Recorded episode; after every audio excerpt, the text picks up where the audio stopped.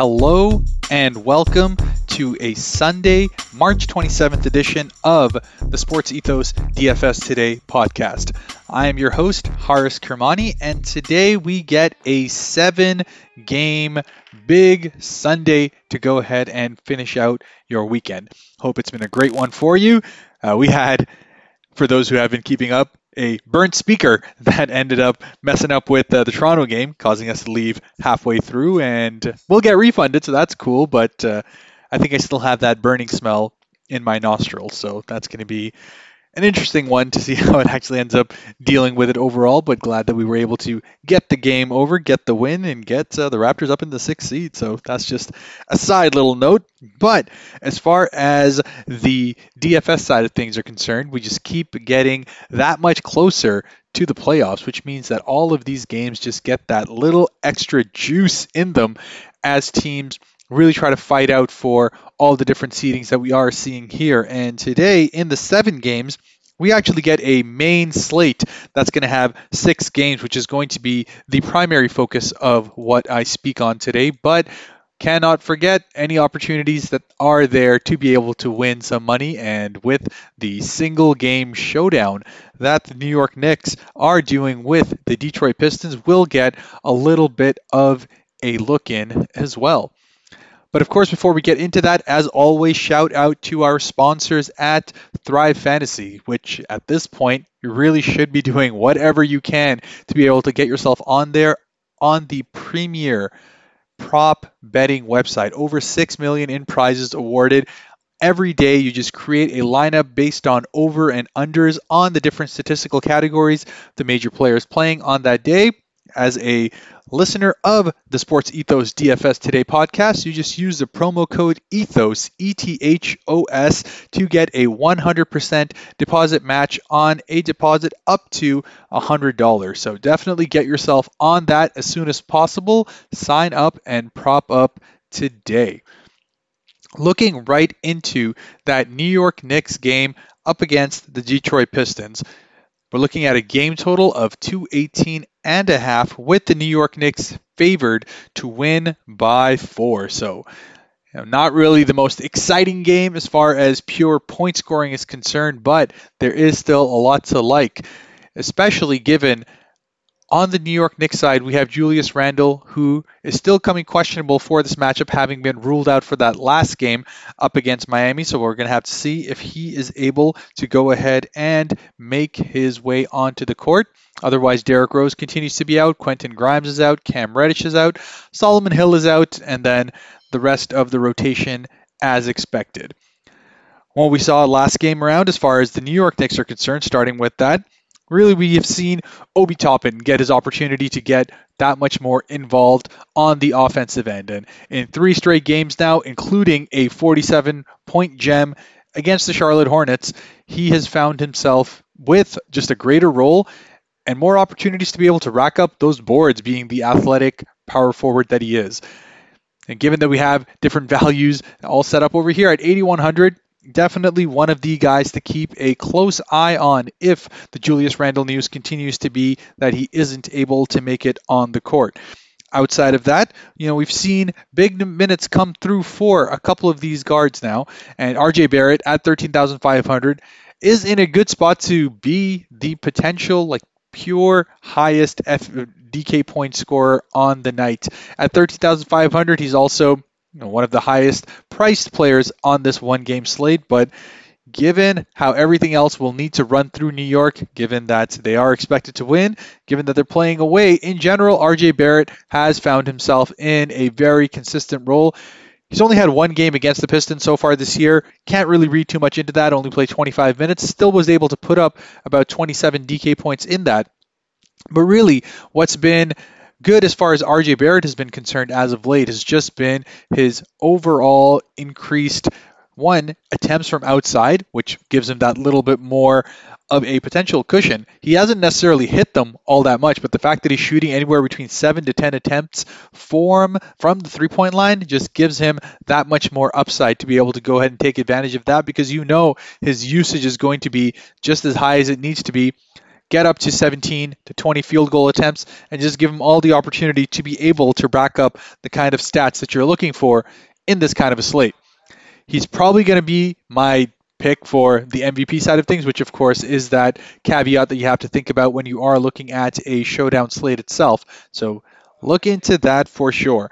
Beyond that, the rest of the rotation has been pretty hit and miss. I'm not super, super excited to get into Alec Burks or Immanuel Quickley, but given the price tags, they are someone that's going to be in play. In general, I usually trust Alec Burks a little bit more than Quickley, but as of late, Quickley has found himself getting into a little bit more of a groove offensively, putting up 23 real points in the last game, and he's hit double digits now for uh, six straight games. So that's definitely something to look at from a positive end. The only problem is if his shot isn't going, then you'll see that Thibodeau is a little bit quicker to yank him out, and that's usually in favor of Alec Burks, who, as I said, is a better defender, is a guy that Thibodeau has trusted more often than not. So between the two, I'd definitely be picking him. Moving on to the Detroit side really quickly here.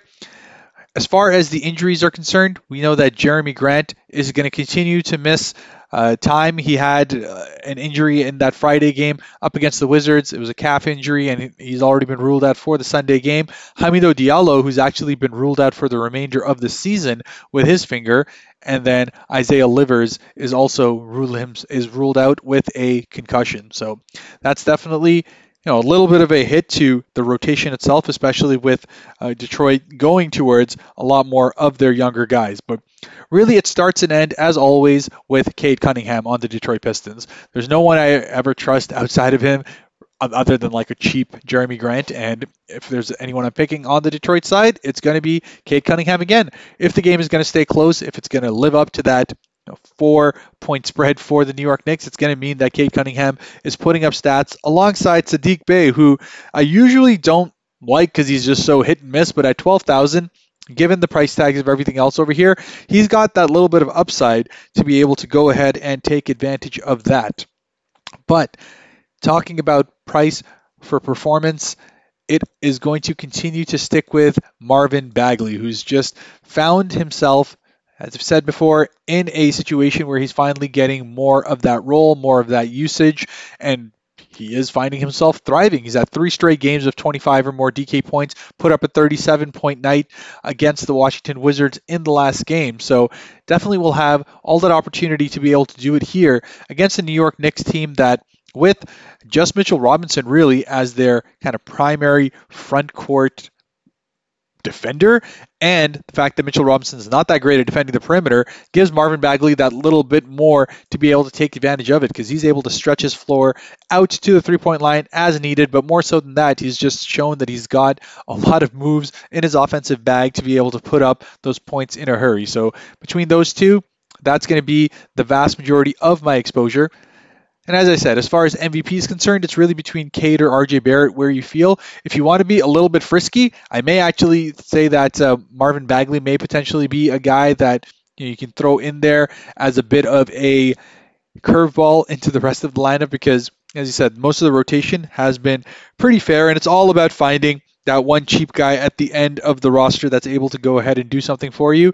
And if there's anyone that potentially has any sort of a capability to be able to do that, it's either someone like an Evan Fournier, who we know can get hot on a moment's notice at 8,700, is someone to keep in mind, or if you're looking for you know one of their guards uh, for Detroit that could potentially be getting a little bit more run, then you could be looking at a, uh, a Cory Joseph, a Killian Hayes, uh, even a Rodney McGruder, all those guys who get in their minutes into the 20s can give you a potential shot. I probably like Killian Hayes the best of that just because he can rack up the defensive stats and really Detroit has nothing else to play for, so might as well get more of their young guys more minutes.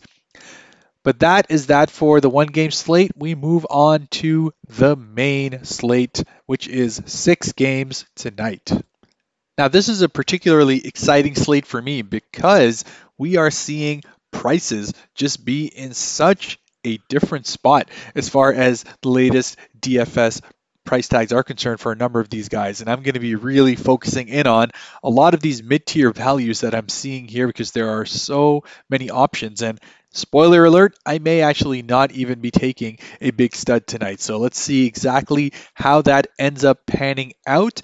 But we start off with a big game right away with the Minnesota Timberwolves taking on the Boston Celtics in a 6 o'clock game coming in at a 229 and a half game total. The Boston Celtics favored to win by six points. As far as the injury report is concerned, for the Minnesota Timberwolves, we have Jaden McDaniels continuing to be out. We've got Malik Beasley out. Jordan McLaughlin is questionable for this game. And then uh, Bruce uh, Brian Bowen the second continues to be out as well, which obviously is not affecting the rotation all that much. So the usual suspects continue to be the guys that I really look at, and in this case, we have got a pretty significant price discount for say two out of the three, and then of course my guy KAT is down below that 10,000 mark again, which automatically just puts him into kind of that top end player pool. But I'll talk about him in a bit. First and foremost, Anthony Edwards and D'Angelo Russell, both of them sub 7K in a matchup in which Anthony Edwards last year did quite well, 25 and 5 in that one. D'Angelo Russell, as always, has the capability to be able to go off on any given night, though he has had a couple of slumping games over here, which is really what's caused his price tag to drop all the way from that 77, 7800, which it has been consistently for the season, down into the 6000 mark. And really, all that does for me is mitigate some of that downside, which you always do get with a guy like a D'Angelo Russell, who can be somewhat boom or bust. I mean, his floor is usually pretty secure in that kind of low 30s, which isn't the worst as far as you know when his price tag is in the 7,000s. But now, if it's at 6,500, that just makes it to me a no-brainer pick to be able to look at as far as guards are concerned. I just think there's way too much upside at that price tag in a matchup that is one of the higher point totals of the night, except for this one like major outlier that we're going to talk about a little bit later on in this slate. But for D'Angelo Russell at 6,500, definitely in play. Anthony Edwards as well. I cannot fault you for going with that. Yeah, he's just a guy that needs to get his confidence and his shot going. It was just a week ago where back to back against the Lakers and Milwaukee he dropped 40 plus DK points and you know even though he hasn't set the world on fire since he's still sitting at that low 30s average in that time as well for the last 3 games. So at 6900 both of them are absolutely in play. We know how pesky Boston can be as a defensive team, which is probably the only caveat to this. But just given the point spread that we're seeing, given the fact that on the Boston side of things, while Tatum and Brown are both considered to be probable to play, we'll have to see how they are faring out there as far as you know their potential injuries are concerned. So it's just been one of those where people have been a little bit worried about you know Jayson Tatum having to deal with his uh, patella, and then on the other hand, Jaylen Brown has kind of been nicked up all the way through. But in general, I expect them to play their regular slate of minutes. It's just I expect this to be a much more competitive game than a six point spread even would suggest. So definitely looking a lot on the Minnesota side here. On the Boston side, other than the two I just mentioned as probable, Al Horford has been ruled out for the game with personal reasons, and outside of that, the rotation is good to go. Now, anytime Al Horford is out, that automatically brings Robert Williams into play for me. You know, he's going to get those additional minutes to be able to go ahead and get the rest of his kind of stat line in play, coming off a gem against the Utah Jazz in which he dropped 40 DK points in just 25 minutes.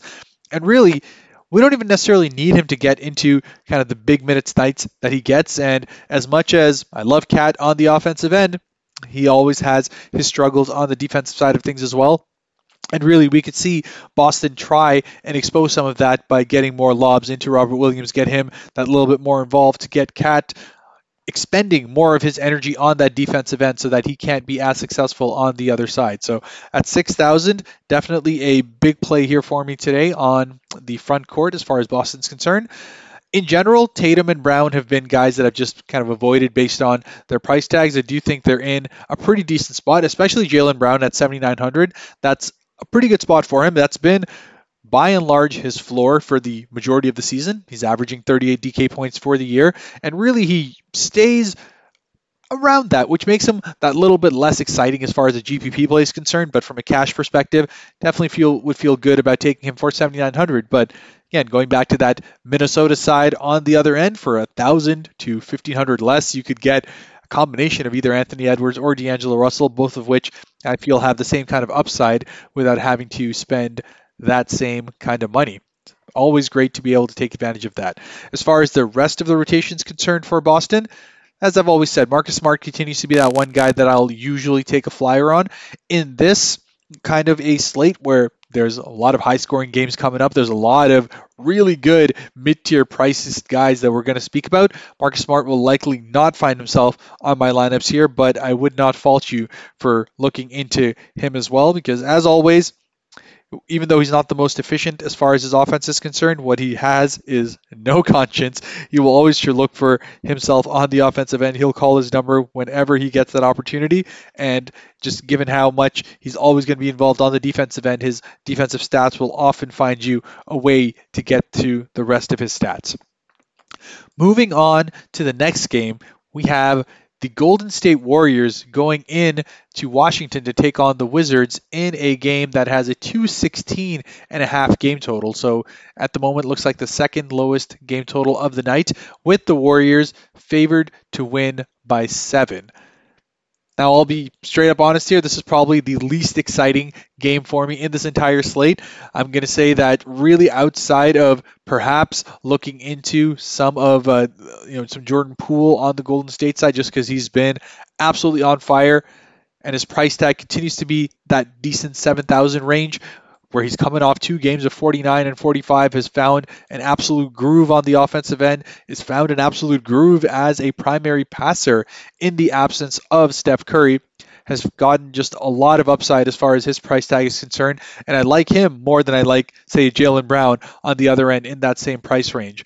But outside of that, on the Washington end, their only guy I have even passing interest in is Deni Avdija, who, as I've said in numerous podcasts before, they just continue to need to find him his minutes, and he's gotten 32 minutes straight back to back. And while Kyle Kuzma, who is uh, who is out as of last game, is likely not to be seen on the Sunday game, though he hasn't been officially ruled out yet. And then the rest of their rotation, it's really just Daniel Gafford, who while it has been listed with an injury, is listed probable now. So we could very well end up seeing him take the floor. But outside of Deni Avdija, the rest of these price tags are just of no interest to me. Uh, Porzingis 8,500 is set a decent price tag for himself, but there's just better options. That being said, he is coming off a big game against Detroit, has had two big games out of his last three, so I wouldn't discount him absolutely completely. But the Warriors are a much peskier defensive team than the type of matchups that he's gotten as of late. I don't particularly like this matchup in general for any of the Wizards. So if I'm going to be spending up, I'm going to be looking to do that in a matchup where the points total is not so low, nor is the point spread that high in favor of an opposing team. So we can just go ahead and move on into the Philadelphia and Phoenix game, which is one of two games that I am super excited to watch in actual life, like real life, to watch this game today. I believe this is going to be one of the bigger matchups with Phoenix getting themselves healthy, getting their point guard back on their end. And then, you know, there's a little bit of that kind of storyline there, too. You got to remember, James Harden, Chris Paul had their history as well, didn't make it happen when they were together. You know, Chris Paul's injuries, the Houston Rockets going cold at the wrong time, and just a lot of stuff that just is going to be a forever what if as far as that pairing is concerned. But as far as the Philly side is concerned, from an injury perspective, they are good to go. It's really just irrelevant pieces at the end of the bench that are sitting out at all, which means that we're going to see our usual suspects, which is that duo of Harden and Embiid continuing to just run wild on the matchup. They're coming off an absolutely monstrous duo game up against the LA Clippers as of yes as of Friday, where Harden went ahead and put up 29, 15, and 7. Embiid put up 27 and 10, and just were able to do that, not having to go absolutely ham as far as their workload is concerned. So great for them to get that one day rest. Harden, as always, I've said a 10,000 is just a price tag that I absolutely love taking. If there's a stud that I like, that I'm willing to spend the five digit salary on, it's going to be James Harden. In general, I take him over Embiid, not only because he's cheaper, but in general, Harden will find different ways to be able to get himself near that triple double mark, which he has for the last you know, four games now, and really his floor is always so secure. Even on a bad Harden game, you know you're going to get somewhere in the low 40s. But if you get even a decent one, he moves up into the 60s. And in a matchup that should be full of emotion, is a 226 and a half game total with the Suns favored by four. So that means that if Philly's going to win this, you're going to have to see more of Harden and Embiid just continue to go absolutely at it. So I expect that Harden is going to save something special here to go up against Chris Paul. As we know, the Phoenix Suns have been just an incredible defensive team, an incredible force by and large in this entire season. And for them to have clinched where they have at this point uh, with their 60 win season now, have clinched that first seed, they're going to be looking to ensure that they're all fully healthy as well. So perhaps this is kind of their last statement game before they go ahead and get themselves ready for the playoffs, and I expect it to be a big one. I'm not looking too much on the ancillary pieces as far as Philly is concerned. You know what you're going to end up getting with the rest of the rotation, just not enough usage. And that means that their price tags just don't mean all that much to me unless you happen to see an injury. And even Thybulle now has moved into the 4,000, so that just puts him off on my you know, just hold on for a bit there, brother. I'll come back to you later when you jump down into the 3000s again because as Mike and the rest of the listeners always know, any opportunity I get to take Thybulle will always be there, but today he gets to rest on my bench. Moving on to the Phoenix side, as far as injuries are concerned, there are a couple that they are keeping track of. First and foremost, we know that Cam Johnson has been ruled out. Uh, JaVale McGee has also been ruled out. And then otherwise, Frank Kaminsky, Dario Saric, and then the rest of the rotation at the end are the only ones missing. But who isn't missing and who continues after his first game back from a long injury, played 30 minutes, put up 46 DK points, is going to be, spoiler alert, my favorite mid tier pick. Chris Paul at 7,200 is just in an incredible spot to be able to not only make his value, but he could go quite a bit beyond that in a game that's likely going to need him to be that little bit more assertive on offense. Really, what you want for a Phoenix recipe anytime to take Chris Paul is a game that's in that single digit spread and is a game that can stay close going into the fourth quarter because that's where Chris Paul will start to look for his own offense. You know, he's always looking to get his teammates going for those first three quarters, and really his field goal attempts really only pick up in that second half, especially the fourth quarter, where he's required to take over. That mid range game comes into play. And at 7,200, he absolutely is going to be a monster pick for me. I expect he's going to be looking at those double digits assists again, put up 10 field goal attempts in the first game back, put up 17 points, 46 DK points, just in a great spot to be able to go ahead and produce. Of course, him coming back, though, takes away the shine from a lot of these other guys who had been priced appropriately for their level of production before Chris Paul did come back. So, Devin Booker, even though he did have a great game in that last one against Denver, I am kind of avoiding spending that kind of money on a Devin Booker 9400 right now but I do expect that there will be a decent amount of people that chase that box score. Had a monster game, 49 real points, 78 and a half DK points in that Denver game. We'll have to see if he can keep that level of production up, but I, as a principal, cannot see myself spending that kind of money on a Devin Booker when you know that Chris Paul is around to take over a lot of that usage, a lot of that point guard responsibility that Devin Booker had seen himself get in the time that Chris Paul had been absent.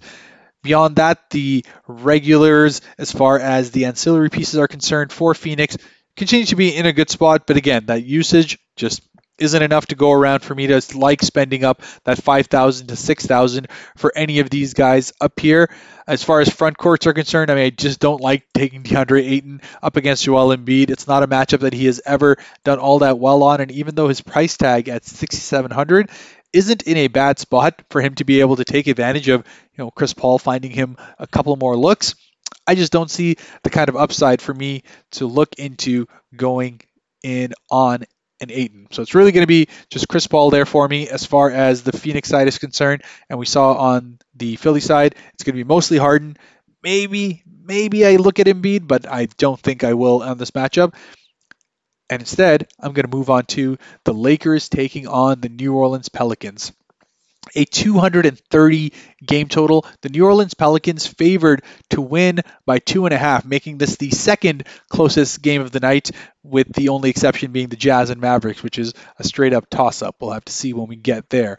As far as the Lakers themselves are concerned, a couple of guys coming in questionable, with the biggest question mark in the king, LeBron James. He's still questionable with his knee. We'll have to see if he is able to take the floor they have had a pretty significant break since that uh, last game on the 23rd of March. I mean, it's odd to get three, nearly four days off in terms of break. And of course, LeBron himself hasn't played since his return to Cleveland, which was back on March 21st. So we'll see if he's able to go ahead and get himself back on the floor, because if so, at 11,200 in a 230 points total game, definitely of interest. The Pelicans are never a great side as far as the defensive things are concerned. And from a seeding standpoint, this is also a game that has its own implications because the Pelicans are only a half game back of the LA Lakers, who are currently sitting in ninth, Pelicans at 10th. And of course, the Pelicans would love to be able to have home court in that play in game because the rest of the eight look relatively locked in with the Clippers now, four games ahead of the ninth seed Lakers, it's unlikely that that is going to be changing. So, really, it's about can the Pelicans go ahead and steal that home court advantage away from the Lakers, give themselves every chance that they can get to be able to knock out the Lakers once the play-in games come around. So lots of intrigue as far as this game is concerned, and I have a feeling that LeBron is going to do what he can to see himself back on the court. Although the spread with the Pelicans being favored makes it seem like perhaps that may not be the case. So definitely keep this in mind. It's seven o'clock start, so it's going to be after the three six o'clock games. There, you'll have to make some de- some decisions. You have to make a couple of uh, moves around. Perhaps keep LeBron in one of those utility forward spots where you can go ahead and make that swap if you see yourself going that way instead of uh, being that little bit more. I don't want to say conservative because there's a lot of upside in those first three games, but being a little bit more solid with your picks, going that side rather than banking on the king. As far as the rest of the rotation is concerned, if LeBron is out, that does get a good bit of intrigue in in the rest of the rotation because Westbrook, who's coming off a couple of really solid games, is getting himself back into you know, some level of groove as far as his fantasy production is concerned. Four games now, all 45 and above, two of them 50 and above as far as DK points are concerned, yet his price tag still is hovering in that kind of 8,000s range, which gives you a lot of upside in a fast paced matchup if we do see that LeBron does sit out. So keep an eye out on that. And then continuing to look at that LeBron situation is also what's going to have me intrigued in a Stanley Johnson pick, who at 3,600 would definitely be big in play if that does happen. Coming off a 32 DK point game, played 35 minutes in that last game against Philly. We know what kind of defensive presence he does bring, and if he gets the opportunity to start to get those kind of minutes, definitely in play at anything sub 4,000. Beyond that, uh, I'll also be looking at Malik Monk if LeBron James is sitting out as well. Continues to be that kind of secondary piece that I do find myself going to relatively often, as long as he's in that 5,000 range, because he just has the capability to get hot with his shot put up 20 field goal attempts in the last game against Philly, and even though his ancillary stats are never anything to write home about, just purely from his usage standpoint, anytime LeBron is out, will get him into that 30s mark as far as DK points is concerned. And at his price tag, that's exactly where you want him to be. Speaking of injuries, on the New Orleans Pelicans side, we're going to be looking at exactly what the Jonas Valanciunas situation is, who is listed as questionable with some right foot soreness on his end. So we'll have to see if he's able to go ahead and take the court. Brandon Ingram, on the other hand, has been listed as probable to come back after his extended injury. Remember, the last game he played was back on the 6th of March, where he was on a tear. He had put up three massive games and then has missed three weeks with his hamstring. So we'll have to see whether he comes back with any sort of restrictions at 7,500 not likely to take him on his first night back. Let's see how he actually kind of gets himself in the groove of things. But really, if all that's happening, it kind of begins and ends with CJ McCollum, who, again, we talk about price tags being interesting. His price tag is definitely interesting at 8,600 for a guy who's going to be kind of the be all end all as far as the offense is concerned. And this is kind of with the caveat if Ingram is actually playing. If he's not limited, then I'm less interested in CJ McCollum. But in the regular kind of situation where it's going to be pretty much all CJ all the time, especially if Valanciunas is out, then at 8,600, lots to like on that against a Lakers defensive squad, which is the less said about the defense, the better. And if Valanciunas does continue to be out, then Willy Hernangomez definitely comes massively into play. In fact, you probably become chalk as far as his value is concerned. At 3,800, we know that he's just a double double machine anytime he can get any sort of significant minutes. And that's exactly what's going to end up happening if he does end up getting that start with Valanciunas out. Larry Nance is also not uh, going to be playing this game on a on a back to back with his knee. They're probably just looking to make sure that his injuries continue to get managed, make sure that he's healthy, give the Pelicans whatever chance they can get, whatever depth they can get going into the remainder of this season, leading into the play in. Next is the Charlotte and Brooklyn game. And this game has a lot of intrigue, not only for the fact that it is just an absolute barn burner as far as points total is concerned. 239 is the points total for this game, with the Brooklyn Nets favored to win by six. And apart from the fact that this is going to be the highest scoring night or highest scoring game of the night easily, is that it's also going to be Kyrie's first game back where he's allowed to play at home. So lots of eyeballs on exactly what this is going to now mean for Brooklyn, who's starting to now round into the hope that they can get some sort of normalcy as far as their rotation is concerned going into the playoffs. And we'll have to see just how Brooklyn can also kind of keep themselves going as far as their seeding is concerned. Because again, they're sitting in that eighth slot they'll be hoping that they can maybe catch up with the Cleveland Cavaliers, a team that has been slumping pretty significantly as of late. Only four of six in the last 10, now only two games ahead of the Brooklyn Nets. So they'll be looking to get every win that they can get on their end. And just on that other end, Charlotte, who is going to be looking at the other side of things, seeing that Brooklyn is a game ahead of them on the other end, if they can get this win, then that's going to mean a lot for their opportunity to get out of kind of that initial sudden death play in game and get themselves into an eight slot instead. So lots in general to keep in mind when we're getting into these playoff scenarios. But starting with the Charlotte Hornets themselves, as far as their injury report at least is concerned, there is a little less variability there. Gordon Hayward, the only one who is out still, though on the positive end, he's also starting to ramp things up. So hopefully we can see him back on the court as well because the Hornets could use every bit of offense and every bit of depth that they can get. As far as the actual players on the Hornets are concerned, LaMelo Ball, 8,700, very simple. He is going to be one of my top plays in this slate, in this night. Anytime he's in this kind of price range, he's always in play for me. And then, given the fact that this is such a high paced game, in a matchup where he's actually done quite well in the two games that he's played, despite not getting that full 30 plus minutes. He's had nearly 40 DK points on average against the against the Brooklyn Nets. I expect him to be able to hit that against the Brooklyn Nets team that in and of itself is still struggling as far as their defensive end is concerned, and especially if Kyrie is going to be the one on LaMelo for any sort of extended periods of time, that automatically adds that extra level of boost to LaMelo because as great as Kyrie is on one end of the ball, he is an absolute pylon as far as any sort of defense is concerned. So we're likely going to see Brooklyn really scrambling to throw other pieces at him, whether it be a Bruce Brown, whether it be um, if uh, Seth Curry or Goran Dragic can go ahead and get on the floor as well, we'll see what their status is concerned with. But in general, I expect matchups to be quite good for LaMelo Ball to be able to operate with freedom.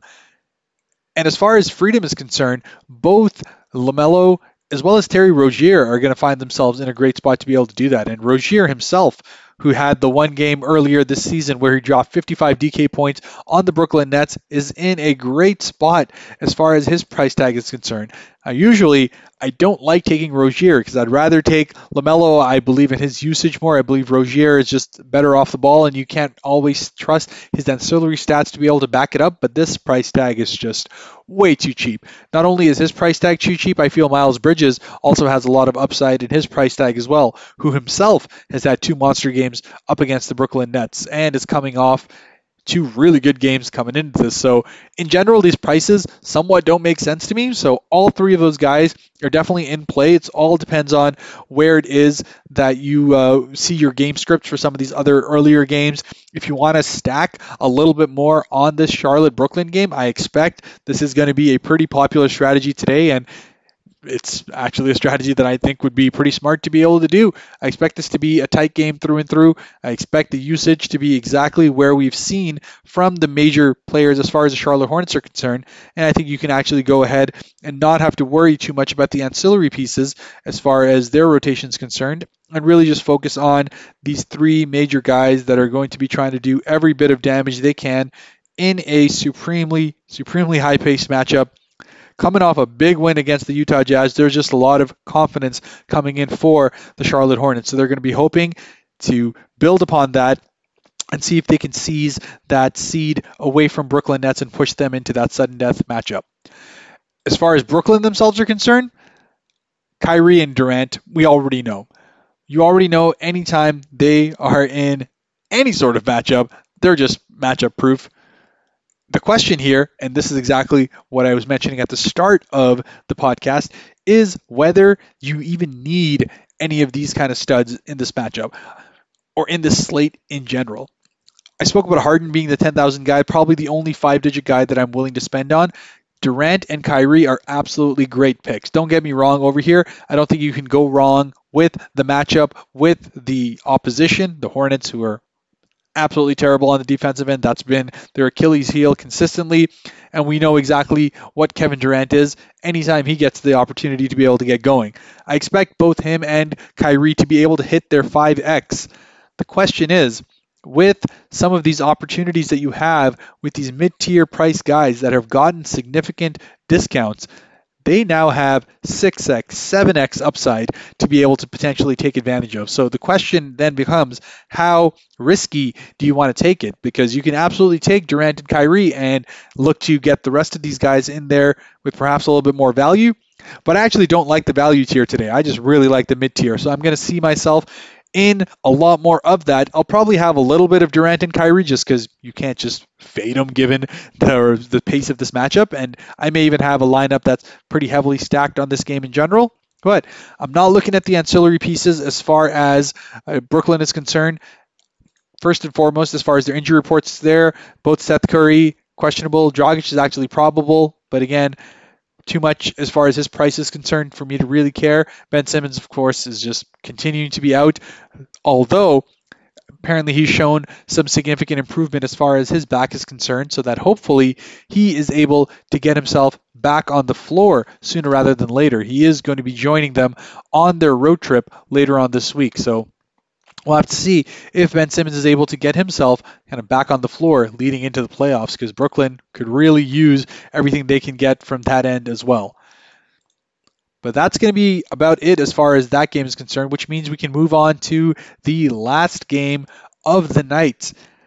And it's the slowest pace game of the night 214 total points for the Utah Jazz taking on the Dallas Mavericks. The Utah Jazz are favored to win by one, which also makes it the closest game of the night. So it's just a recipe for the main starters, the main high usage guys to be able to take advantage of that. As we've spoken about a number of times here, any of these low point spread matchups, it's usually the ancillary pieces that end up getting their legs taken out because the main high usage guys are going to absolutely get theirs.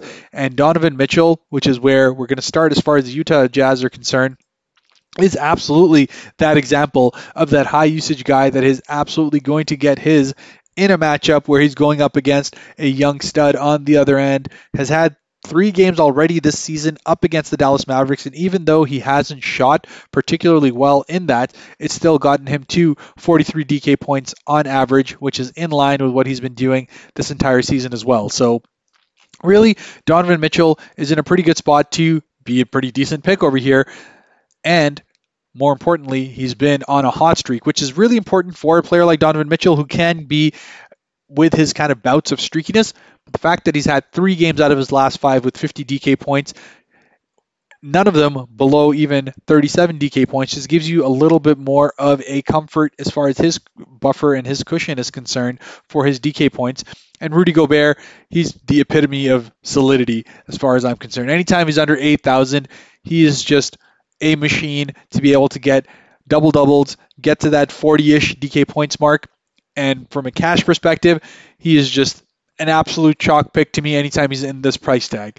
That being said, we're talking GPPs here, we're talking upside. We've talked a lot of front court guys that have a decent amount of upside, especially if some of these injuries kind of come through. So definitely keep Rudy Gobert in your player pool, keep him marked out, especially if you know Jonas Valanciunas does end up playing then perhaps I'm going to move myself away from some of those earlier picks where I was looking at some value, and I might get Rudy Gobert in to get some of that late night exposure, get a guy who I know is not going to end up letting me down, and if those mid tier guys pan out the way I'm hoping for, he could be kind of that round out to a pretty good DFS night. So definitely keep that in mind. As far as injuries are concerned, just because I didn't get that right off the bat, uh, Bojan Bogdanovic has been ruled out for the Sunday game, which of course opens up quite a bit of usage. Uh, Hassan Whiteside is listed questionable, so we'll see if he's able to make it on the floor. But really, with Bogdanovic out, the only other guy that ends up holding any sort of interest for me is Jordan Clarkson. But again, Jordan Clarkson is just hot and cold. He's boomer bust. 5,800 at his price tag. I could spend 700 more and get D'Angelo Russell involved, and I would be much, much happier, not only with myself, but also with the lineup in general to be able to go ahead and have him there instead of taking a Jordan Clarkson. So I am going to go ahead and avoid that and avoid the rest of these ancillary pieces in general as far as the Utah Jazz are concerned. That being said, finally, on the Dallas side, we have their guys. Now, Tim Hardaway Jr continues to be out. We were hoping at one point that he'd be back for the playoffs, although now we're getting updates that he may not even be ready for that. The rest of their rotation has been pretty solid. Everyone is good to go. No major injuries to speak of there. And really, this is, again, that same scenario that I've been speaking about up until now. Do you want to pay up for that high price tag? 11,600 Luka Doncic in a matchup against a supremely pesky defensive squad, but a squad that he has found himself in the right side of. Two games this season, 64 DK point average. He has absolutely done well against the Utah Jazz, and that's with not particularly great shooting numbers as well, although he has found a little bit more of his stroke from range against the Utah Jazz, which is interesting, and we'll see if he can go ahead and get that. But it's really those rounded out stats that continue to be Luka Doncic's calling card. He averages nearly a triple double this season up against the Utah Jazz. We'll have to see if he can continue doing that. But if his latest games are anything to go by, that's exactly where he's finding himself now. His rebounding average for the season has gotten all the way up to nine, which is always crazy to me, but hey, that's just how we do now. And the fact that he still got his price tag down by about 500 from the 12,100 it was last game, despite the fact that he's averaging somewhere close to 50 DK points over his last five, just gives you a decent spot to be able to think about. Hey, is Luka Doncic going to drop uh, 60 here for me? If LeBron's pl- if LeBron's playing, maybe I'm looking at that. If not, maybe I'm looking at Luka. But again, it just all comes down to which of the studs you wish to end up taking, or if you wish to go the other way and go into that mid tier segment instead and really focus yourself on that and see if you can go ahead and take advantage of the other uh, potential moves that are there, the other potential value plays to really go ahead and round out your lineup. As far as the rest of the rotation is concerned for the Dallas side of things, we know that both Dinwiddie and Brunson have that capability to be able to have some pretty decent nights. They have kind of been switching it off on and off over the last couple of games. We saw Dinwiddie drop you know, 44 two games prior. Then we had Jalen Brunson, who himself had dropped 37 two games prior as well, but then has had they get games that are sitting in the 20s as well. Again, they're in that price tag of mid 6,000s. Lots of great options over there, and better options, in my opinion, that don't have the kind of usage hog that you have in Luka Doncic on your squad otherwise. So that just takes away a lot of their upside. And in general, I've just not found myself playing much of the Dallas guys outside of Luka Doncic unless there happens to be some sort of injury. And in this case, we don't have that. So it's Luka or bust as far as the Dallas Mavericks are concerned. We're going to have to see if that is the right pick when we get to the end of it all. That brings us to the end of the six game slate, and I can move right on into the tier list for me. Starting off with my value pick, and this is very much in that caveat range because there's just a lot of guys that are questionable here and a lot to consider. So I'll give the two caveats here and we'll see what ends up panning out. But for me, if LeBron James is out, then Stanley Johnson at 3,600 definitely in play. A starter who's going to play 30 plus minutes is going to be needed for his defensive prowess. Ends up being in play. And then, of course, the chalk pick in Willy Hernangomez if Jonas Valanciunas is ultimately ruled out for his game. At 3,800, I expect him to be supremely highly owned for good reason. Just take the chalk, go with it. In fact, I would absolutely love it if that ends up happening because that just means that's one less roster spot for me to worry about with all of these great mid tier options that I'm looking to go ahead and get into. And if I can have one that's going to give me that kind of production, that just means there's seven other slots that I can end up focusing on as far as these mid tier guys are concerned. Speaking of mid tier, though, this is an absolute bloodbath. There's, to me, 10 to 11 legitimate options that are sitting here in that 5,000 to 8,000 price range, which are just absolutely great to be able to take. And there's really no wrong answers with a lot of them, but I'm still going to say that Chris Paul at 7,200 is going to be at the top of that tree there for me. Looked great in his first game back, played 30 whole minutes, and is going to be in a matchup where he's likely to be that much more required. Philly, Phoenix, likely the game of the night as far as actually watching. We'll have to see if it pans out the way that I'm thinking it will. And then there's that history aspect of CP3 versus Harden as well. So there's just lots of storylines going into it at his price tag. Absolutely love taking that, and I don't think you can go wrong with that.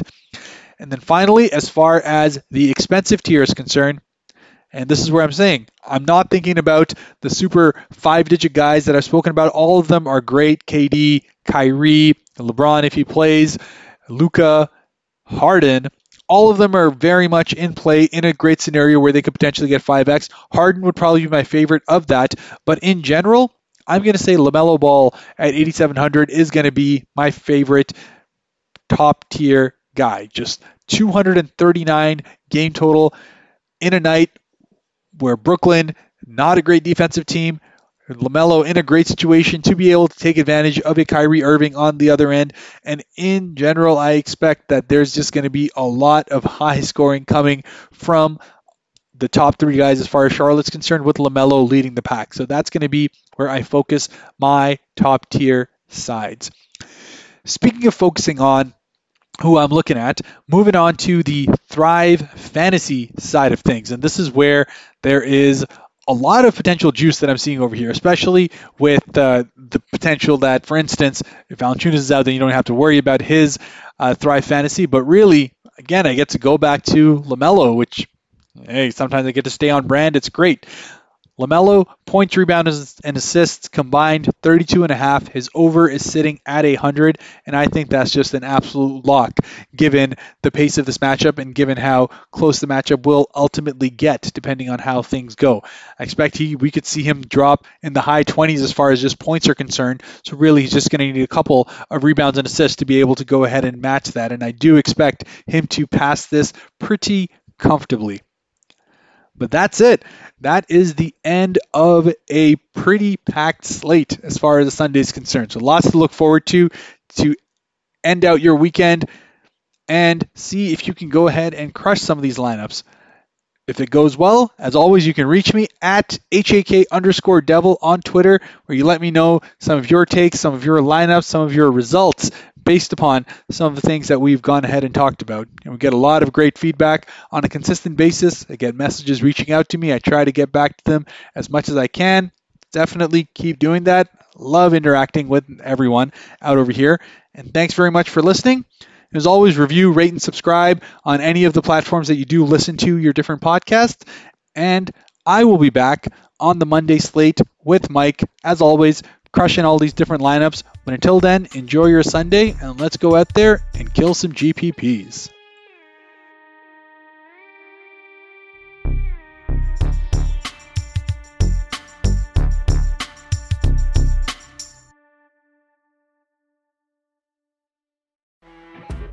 You know, when you're listening to a true crime story that has an unbelievable plot twist that makes you stop in your tracks? That's what our podcast, People Are the Worst, brings you with each episode. I'm Rachel. And I'm Rebecca. We're identical twins who love true crime cases that make you say, didn't see that coming, and we hate the people responsible for them. Listen to People Are the Worst now on Apple, Spotify, or wherever you get your podcasts.